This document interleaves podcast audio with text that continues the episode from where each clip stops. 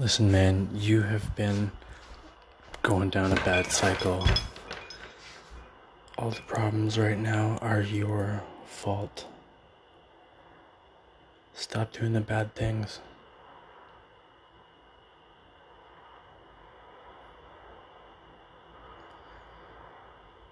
You started nicotine during the last cycle. You stopped doing good things.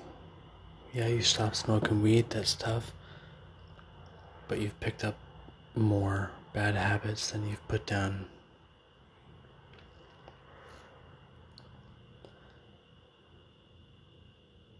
None tomorrow. Peace.